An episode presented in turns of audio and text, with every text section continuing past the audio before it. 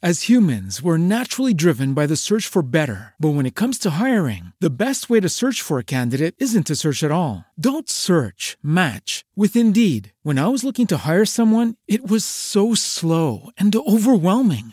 I wish I had used Indeed. If you need to hire, you need Indeed. Indeed is your matching and hiring platform with over 350 million global monthly visitors, according to Indeed data, and a matching engine that helps you find quality candidates fast. Ditch the busy work. Use Indeed for scheduling, screening, and messaging so you can connect with candidates faster. And Indeed doesn't just help you hire faster. 93% of employers agree Indeed delivers the highest quality matches compared to other job sites, according to a recent Indeed survey. And listeners of this show will get a $75 sponsored job credit to get your jobs more visibility at Indeed.com slash podcast. That's Indeed.com slash podcast. Terms and conditions apply. Everybody in your crew identifies as either Big Mac Burger, McNuggets, or McCrispy Sandwich. But you're the filet fish Sandwich all day. That crispy fish, that savory tartar sauce, that melty cheese, that pillowy bun. Yeah, you get it. Every time. And if you love the filet of fish, right now you can catch two of the classics you love for just $6. Limited time only. Price and participation may vary. Cannot be combined with any other offer. Single item at regular price. Ba da ba ba ba. چای از شما قصه از من. سلام من بنفشه تاهریان هستم.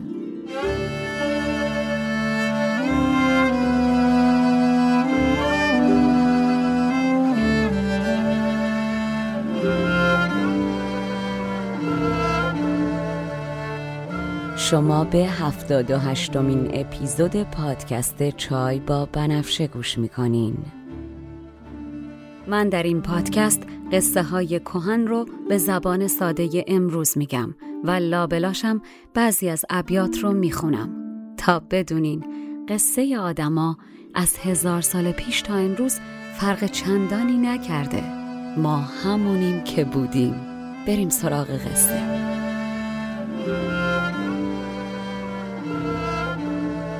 فصل دوم. هفت پیکر.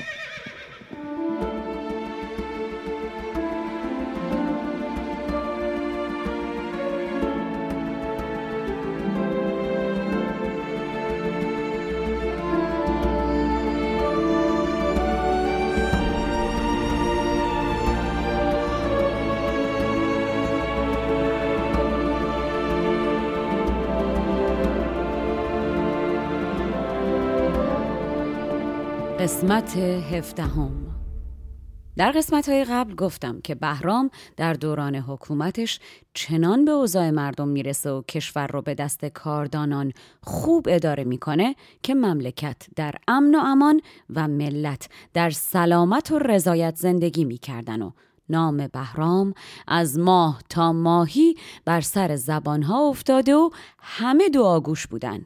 حضور بهرام نه تنها موجب دلگرمی مردم کوچه و برزن بود بلکه به خانواده های سران و اشرافیان و به جماعت معبدان مؤمن هم آرامش خاطر می‌داد و از اون طرف مفسدان منافق بی پدر خائن به مملکت زردگوش حسود درو این بر و اونور سرشون تو مرداب و گل سیاه در گوشه با بدبختی میمردن.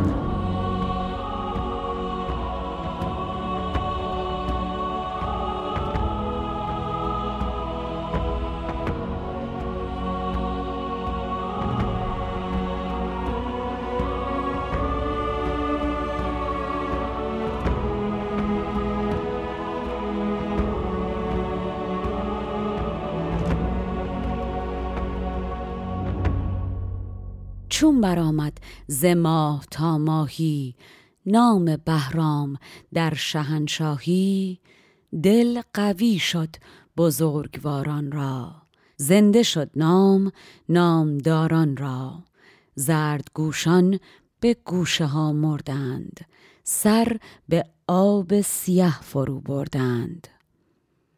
و اما بریم سراغ وزیر اعظم بهرام که مردیه به نام مهر نرسه که ما برای راحتی کار نرسی صداش می‌کنیم. اما قبل از اینکه بریم سراغ این نرسی باید از نرسه دیگه ای هم براتون بگم که ماستا رو رو قیمه ها نریزین و همه چی به هم ریخته نشه.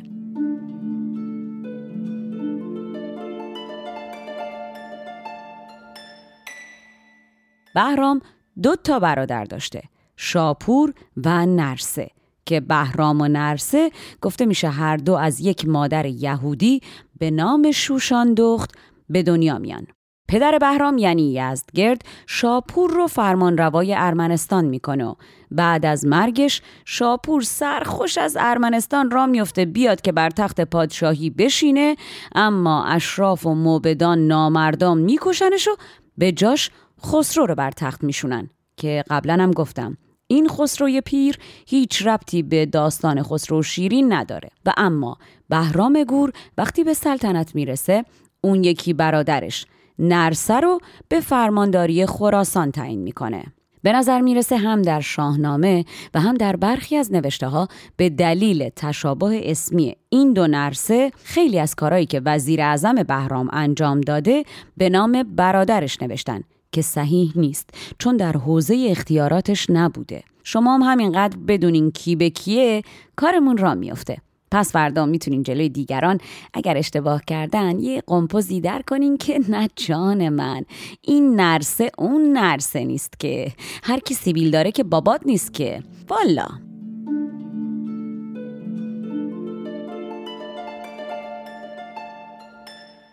خب بریم سراغ وزیر اعظم. این آقای نرسی از خاندان سپندیار از نسل شاه دارا بود که از هفت خاندان اصلی دوران ساسانیان به حساب میان.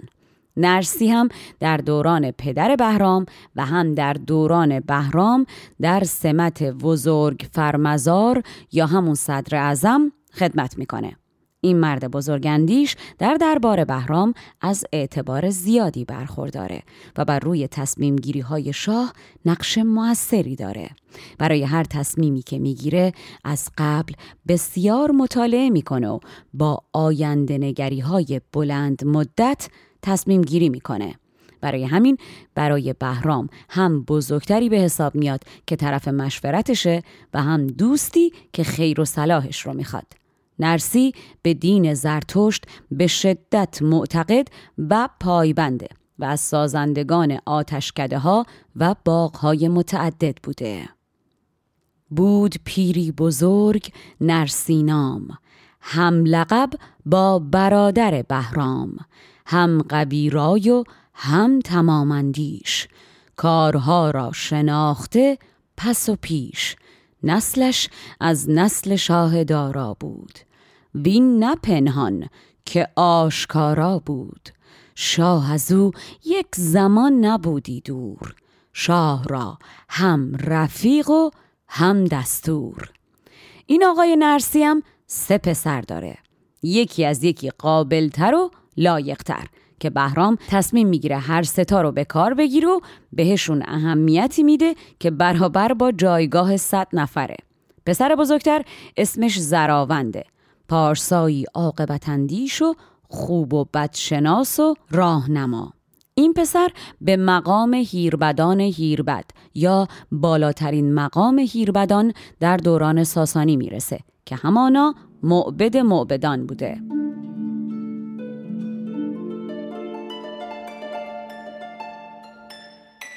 خوبه که بدونین. هیربدان یا همون آموزگاران در زبان فارسی به بالاترین مقام معبدان گفته می شده و مقان پایین ترین مقام معبدان بوده. همین سال اولیای حوزه.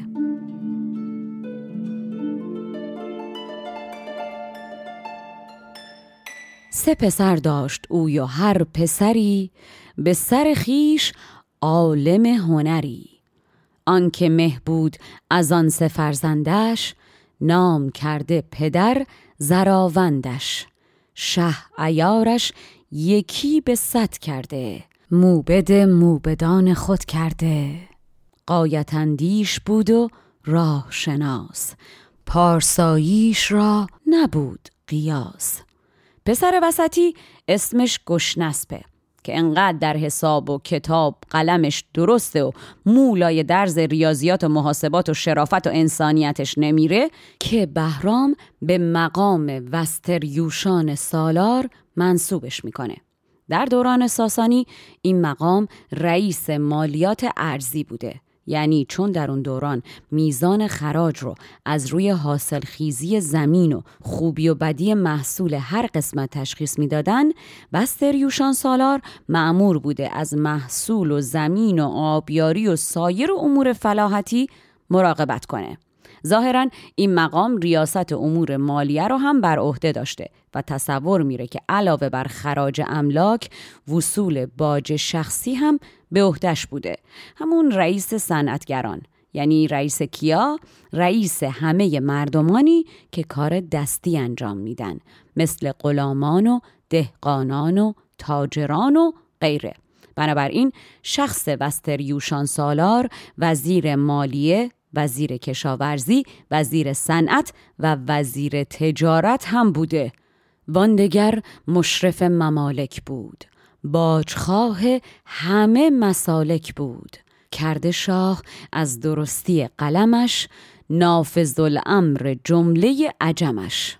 پسر سوم نرسی اسمش کارداره و اما این پسر سوم رو بهرام به مقام ارتشتاران سالار منصوب می‌کنه که ظاهرا بلندترین مقام نظامی پس از شاه در زمان ساسانیان بوده و عملا نایب خاص شاه در سپاه به حساب می آمده. وانس دیگر به شغل شهر و سپاه نایب خاصتر به حضرت شاه بهرام که رزومه ها و مدارک و مقاله ها و عملکرد این سه برادر رو دیده و از سختترین امتحانا گذروندتشون بر سر کار میشونتشون و مایکرو منیجشون هم نمی‌کنه و میگه دستتون در عمل بازه بریم ببینم چطور مملکت رو اداره می‌کنین و باید عرض کنم هر سه برادر خیلی خوب در اداره امور محول عمل می‌کنن و شرط وفا رو با عملشون و نه سر وظیفه به جا میارن.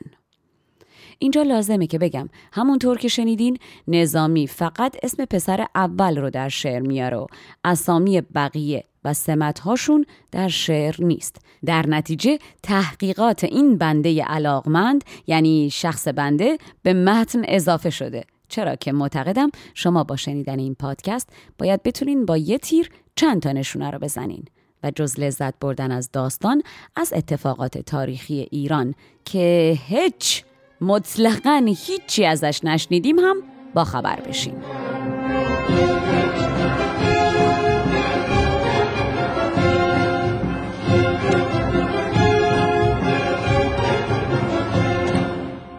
شه بر ایشان عمل رها کرده.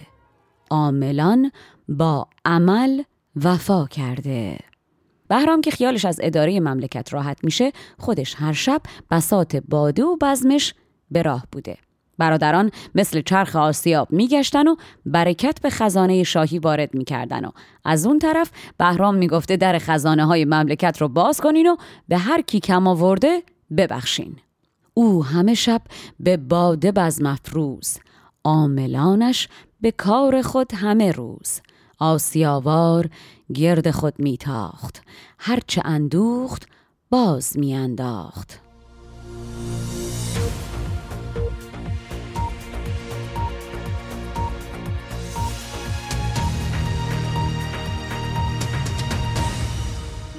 القصه خبرگزاری های اجنبی این خبر رو که اداره امور مملکت به دست عوامل شاه انجام میشه. شاه فقط پی خوشیه و اموالش رو هم به مردم بزل و بخشش می‌کنه به گوش عالم میرسونن و دشمنان همیشه حریس و ابن الوقت همسایه با خودشون یه حساب سرانگشتی می‌کنن و میگن الان که شاه کارش خوردن باده و برباد دادن انبال خزانه است بهترین وقت برای تیز کردن تیغ تیشه هامون به جهت تراشیدن و کندن پوست بهرام از تن و از تختشه گرد عالم شد این حکایت فاش تیز شد تیشه ها. ز بهر تراش. گفت هر کس که مست شد بهرام دین به دینار داد و تیغ به جام. با حریفان به می در افتاده است. حاصلش باد و خوردنش باده است.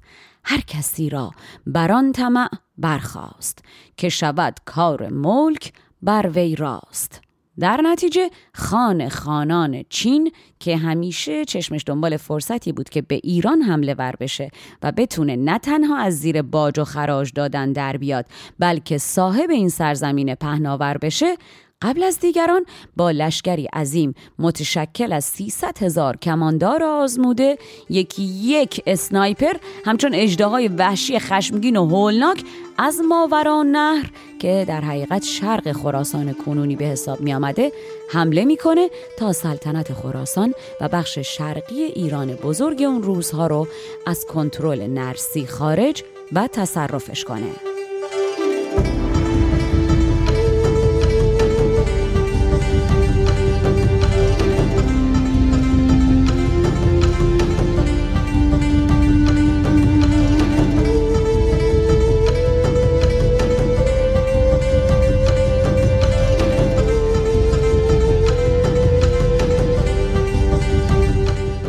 برای اینکه بهتر متوجه بشین اگر نمی‌دونین باید بگم ماورا اون نهر همونطور که از اسمش معلومه یعنی اون طرف نهر.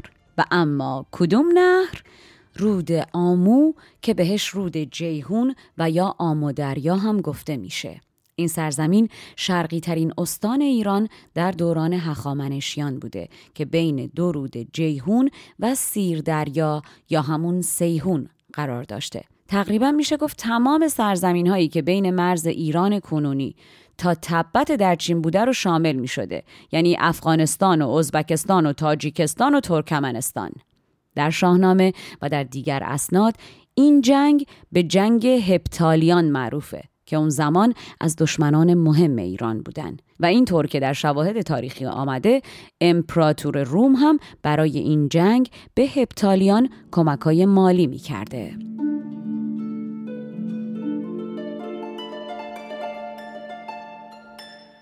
خان خانان روانه گشت زچین تا شبد خانگیر شاه زمین. در رکابش چو اجده دمان بود سیصد هزار سخت کمان. ستد از نایبان شاه به قهر جمله ملک ماورا و نهر. زاب جیهون گذشت و آمد تیز در خراسان فکند رستاخیز. خبر این دست درازی وقیهانه به مملکت به گوش بهرام می‌رسه و بهرام بلافاصله دستور جلسه برای جنگ میده و با آقایان میشینه به مشورت. اما اما بهرام در کمال حیرت می‌بینه لشکریان قیور ایرانی تبدیل شدن به یه مش ناز پروردیده جنگ ندیده راحتی طلب که حاضرن هر کاری بکنن تا مال و اموال و جونشون رو حفظ کنن. شه چو زان ترک تاز یافت خبر اعتمادی ندید بر لشکر. همه را دید دست پرور ناز دست از آین جنگ داشته باز. اینکه سروران سپاه دلشون با جنگ نیست و تم پرور شدن یک طرف از اون بدتر اینکه این جماعت نمک نشناس در حق بهرام یک دل نیستن و حالا از ترس جنگ برای حفظ مال و اموالی که در طی این چند سال پادشاهی بهرام به دست آوردن محرمانه و مخفیانه نامه هایی به خاقان چین می نویسن و بهش میگن از این بهرام شاه در نمیاد. شاه عالم شمایی. ما همه نیکخواه شماییم و گوش به فرمانت. لب تر کن. اگر می‌خوای بهرامو بکشیم بگو تیغ بکشیم روش. اگر نه می‌خوای به بند بکشیم و اسیرش کنیم اشاره کن تا کت بسته تقدیمت کنیمش. خاک تو سرای وطن فروش. آی وطن فروشان. ای ما و من فروشان. ای تاجران مذهب. جهل و کفن فروشان خود را کنون ببینید چه پست و چه حقیرید. در پیشگاه تاریخ از شرمتان بمیرید.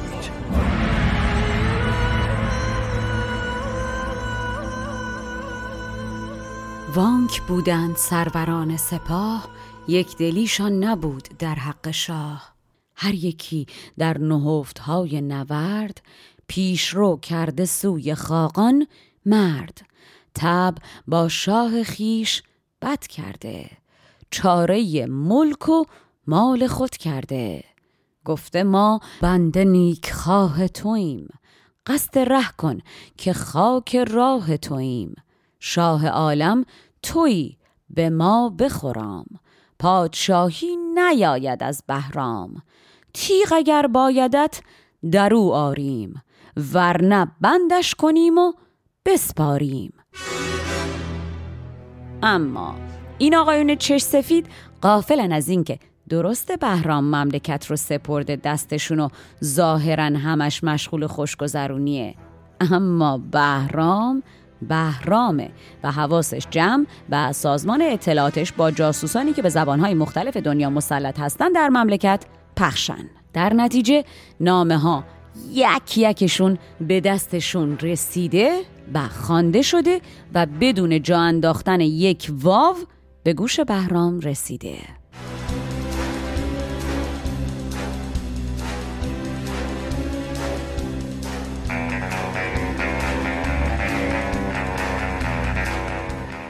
منهی زان که نام داند خواند این سخن را به سمع شاه رساند.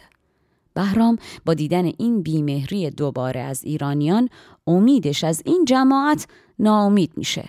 می‌خواد بزنه این بار لهشون کنه. اما خب پادشاه مملکت که نباید جان و اموال و کرامت ملتش رو بر اساس رفتار سران بیلیاقتش اداره کنه. الانم وقت برای تنبیه نیست. در نتیجه بهرام وقتی می‌بینه با این سرداران پیزوری خواهین که نمیشه رفت جنگ نقشه ای می‌کشه و بلافاصله فاز اول نقشه رو اجرا می‌کنه همانا فاز اول یعنی چی می‌تونه باشه؟ بهرام فرار می‌کنه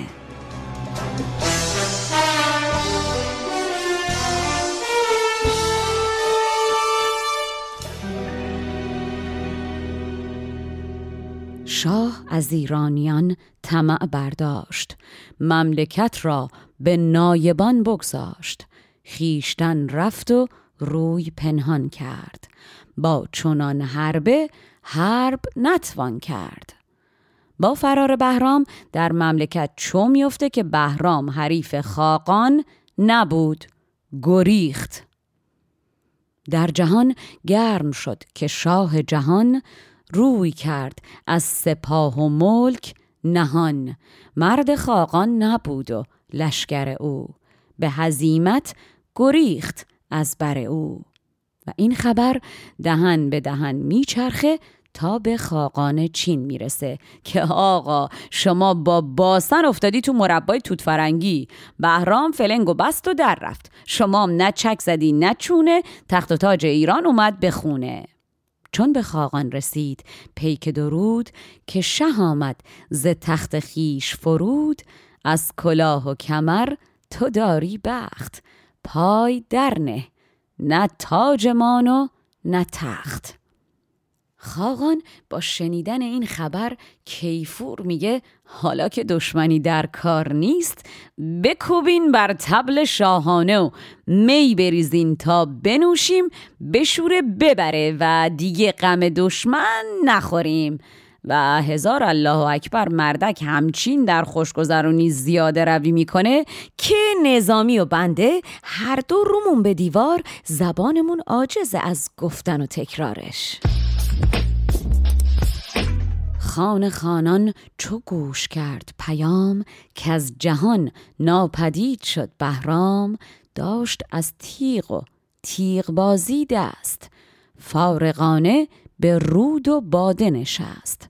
غم دشمن نخورد و می می‌خرد کارهای نکردنی می‌کرد. خاقان چین بی جنبه خوشگذرونی رو چنان از حد میگذرونه که از بهرام هم چند لول میره جلوتر و یه کاری می‌کنه که تهش دشمن شاد میشه. آنچه از خسم خیش نپسندید کرد تا خسم او بر او خندید. از اون طرف شاه بهرام روز و شب به شکار قاصدانش روانه بر سر کار. از سپهدار چین خبر میجاست. تا خبر داد قاصدش به درست. جاسوسان بهرام بالاخره خبری که بهرام منتظرشه بهش میدن و میگن خاقان چین بیخیال جنگ شده و داره عشق می‌کنه و زده بر تبل بیاری. کوز شاه ایمن است و فارغ بال. شاه را سخت فرخ آمد فال. بهرام با شنیدن خبر گل از گلش میشکف و وارد فاز دوم عملیات میشه. چی فکر کردین شما با خودتون؟ بهرام ها نبرگی چغندر. والا. بهرام زان همه لشکرش به گاه بسیج بود سیصد سوار و دیگر هیچ. هر یکی دیده و آزموده به جنگ. بر زمین اژدها در آب نهنگ. بهرام با سیصد سوار در برابر لشکر سیصد هزار نفره خاقان می‌خواد بیسته. اما سیصد نفر میگم سیصد نفرا. همه یک دل چنار صدانه گرچه صدانه از یکی خانه. آخ خدایش من خودم یه جاهایی برای این تشبیهات نظامی و این روح قشنگش ضعف می‌کنم. نظامی این 300 سوار جنگی که هر کدوم یکی یک هیولان تشبیه می‌کنه به صد دانه انار صد دانه یاقوتی یک دست در پوست انار. همه دل یک دل کرده با بهرام. آخ که نور به قبر نظامی بباره. شما حالا از اینجا به بعد ببین چقدر عجیب زیبا و شاعرانه این شب تاریک و تعریف و جنگ بین این دو سپاه نابرابر رو مثل یک فیلم براتون تعریف می‌کنه. استاد میگه بهرام حق باز مهرش رو پنهان می‌کنه و بعد ناگهان با همون مهره بازی می‌کنه تا مهره حریف رو بزنه و از بازی خارج کنه. مهره بازی همون تیله بازی خودمونه.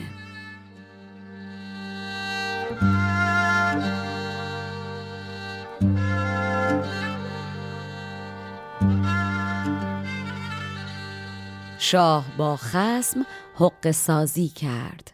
مهره پنهان و مهره بازی کرد. خاقان که آمده بود پی آتش آتش گولش می‌زنه و حواسش رو پرت و به خواب خرگوشی می‌بره تا دود آتش روانه لونش بشه و در جا خفش کنه. بهرام نام دیگه سیاره مریخه که خدای جنگ و خونریزیه. پس بزرگترین استراتژیست جنگ بهرام شبانه از آسمان بر سر خاقان خراب میشه و با سوارانش بهشون شبیخون می‌زنه. بر طبق شواهد بهرام پنهانی از سمت دریای خزر به سمت خراسان میره و در حوالی مرو با سپاهیان ورزیده و آماده خودش به هپتالیان حمله می‌کنه. آتشی خواست. خسم دودش داد.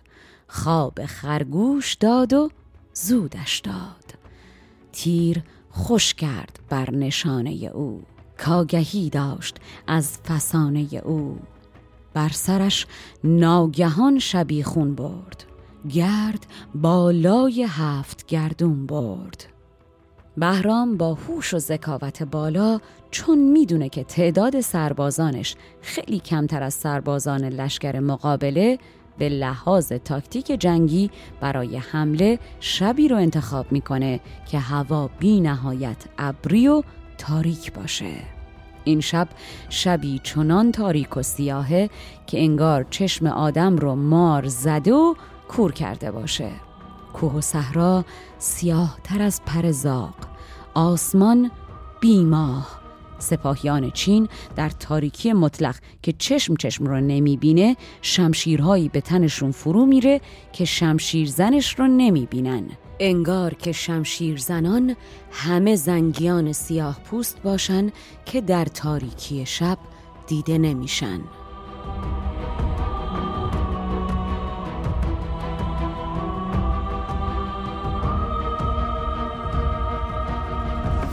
اینجا من با توجه به ادامه داستان یک احتمال هم میدم که این سپاه کوچک همراه با بهرام سپاه اعراب باشه که از عراق و سوریه به فرمان منظر و همچنان وفادار به بهرام هستند.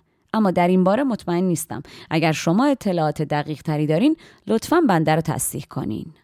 در شبی تیره که سیهکاری کرد با چشمها سیه ماری شبی از پیش برگرفته چراغ کوه و صحرا سیه تر از پرزاق گفتی صد هزار زنگی مست سو به سو میدوید تیغ به دست.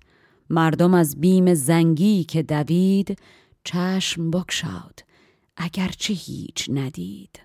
آسمان با اون همه ستاره و ماه امشب انگار حریر سیاه بر سر کشیده باشه. انگار کوزه پر از سکه های زری که روی درش رو غیر گرفته باشن. در چنین شبی که از انبر خام سیاه تره بهرام خداوندگار جنگ فرمان حمله میده و جنگ رو آغاز می‌کنه. چرخ روشندل سیاه حریر چون خم زر سرش گرفته به غیر در شبی انبرین بدین خامی کرد بهرام جنگ بهرامی.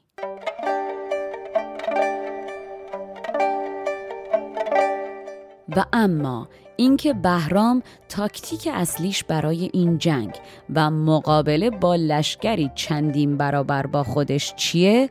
طولانیه و دلتون نخواد حسابی خشنه. اون رو در قسمت بعد براتون میگم. اما از اون مهمتر این که خواستم بگم یادتون نره که روز 21 اسفند روز بزرگداشت نظامی گنجویه. شک ندارم که شماها که شنونده این پادکست هستین به اندازه من قلبا به این مرد و کار با ارزشی که برای ایرانیان انجام داده و عمرش رو پاش گذاشته ارادت و علاقه دارین. آدم وقتی یک کسی رو دوست داره باید بتونه عاشقیت رو در عمل و در کلامش نشون بده. اینکه آقایون هی هارت و پورت بکنن و بگن نظامی واسماست و بعد به جاش سرمایه ملت و خودشون بچاپن و خرجهای آنچنانی بکنن و موز بخرن در جلسات میل کنن برای ایرانیان تنبان نمیشه. ایرانی ها اگر های نظامی رو درست بشنون یا ببینن مهر این آدم در دلشون میشینه و اون وقت دیگه هیچ همسایه بینزاکتی چیز نمی‌کنه که بیاد ادعای دوزاری بکنه و بگه نظامی ایرانی نیست. والا!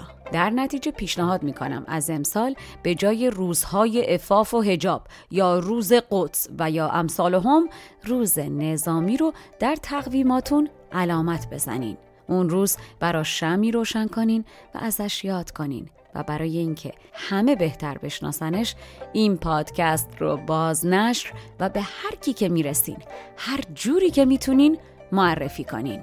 و بعد از اونم آبونه هاتون رو که خیلی دوست دارین به ما بپردازین الان برید در قسمت پشتیبانی پادکست و بپردازید و تا قسمت بعد صبر کنین. این قسمتی که با من شنیدین هم نوش جونتون. تا قسمت بعد تنتون سلامت و جانتون شیرین.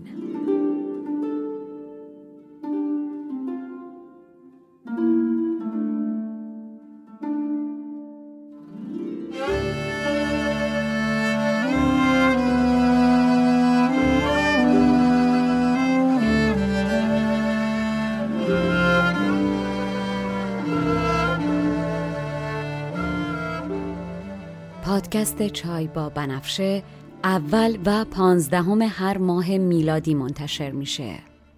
در تولید این پادکست شعرها از نظامی و نویسنده متون من بنفشه تاهریان هستم. مشاور ادبی پادکست دکتر فرشید سادات شریفی آهنگساز موسیقی آغاز و پایان پادکست کوروش بابایی و آهنگساز فصل دوم پادکست داستان هفت پیکر دانیال شیبانیه. edit و میکس صدا هم توسط مهرسا رهنما که خودشم پادکست سیبیل رو داره انجام میشه.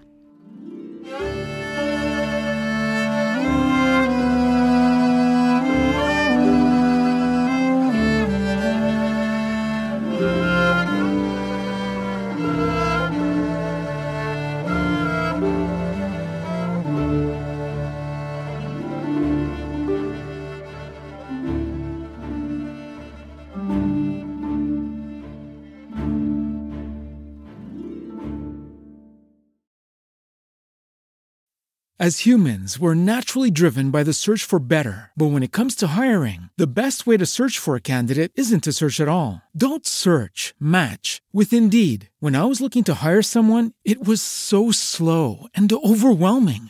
I wish I had used Indeed. If you need to hire, you need Indeed. Indeed is your matching and hiring platform with over 350 million global monthly visitors, according to Indeed data, and a matching engine that helps you find quality candidates fast. Ditch the busy work. Use Indeed for scheduling, screening, and messaging so you can connect with candidates faster. And Indeed doesn't just help you hire faster. 93% of employers agree Indeed delivers the highest quality matches compared to other job sites, according to a recent Indeed survey. And listeners of this show will get a $75 sponsored job credit to get your jobs more visibility at Indeed.com slash podcast. That's Indeed.com slash podcast. Terms and conditions apply.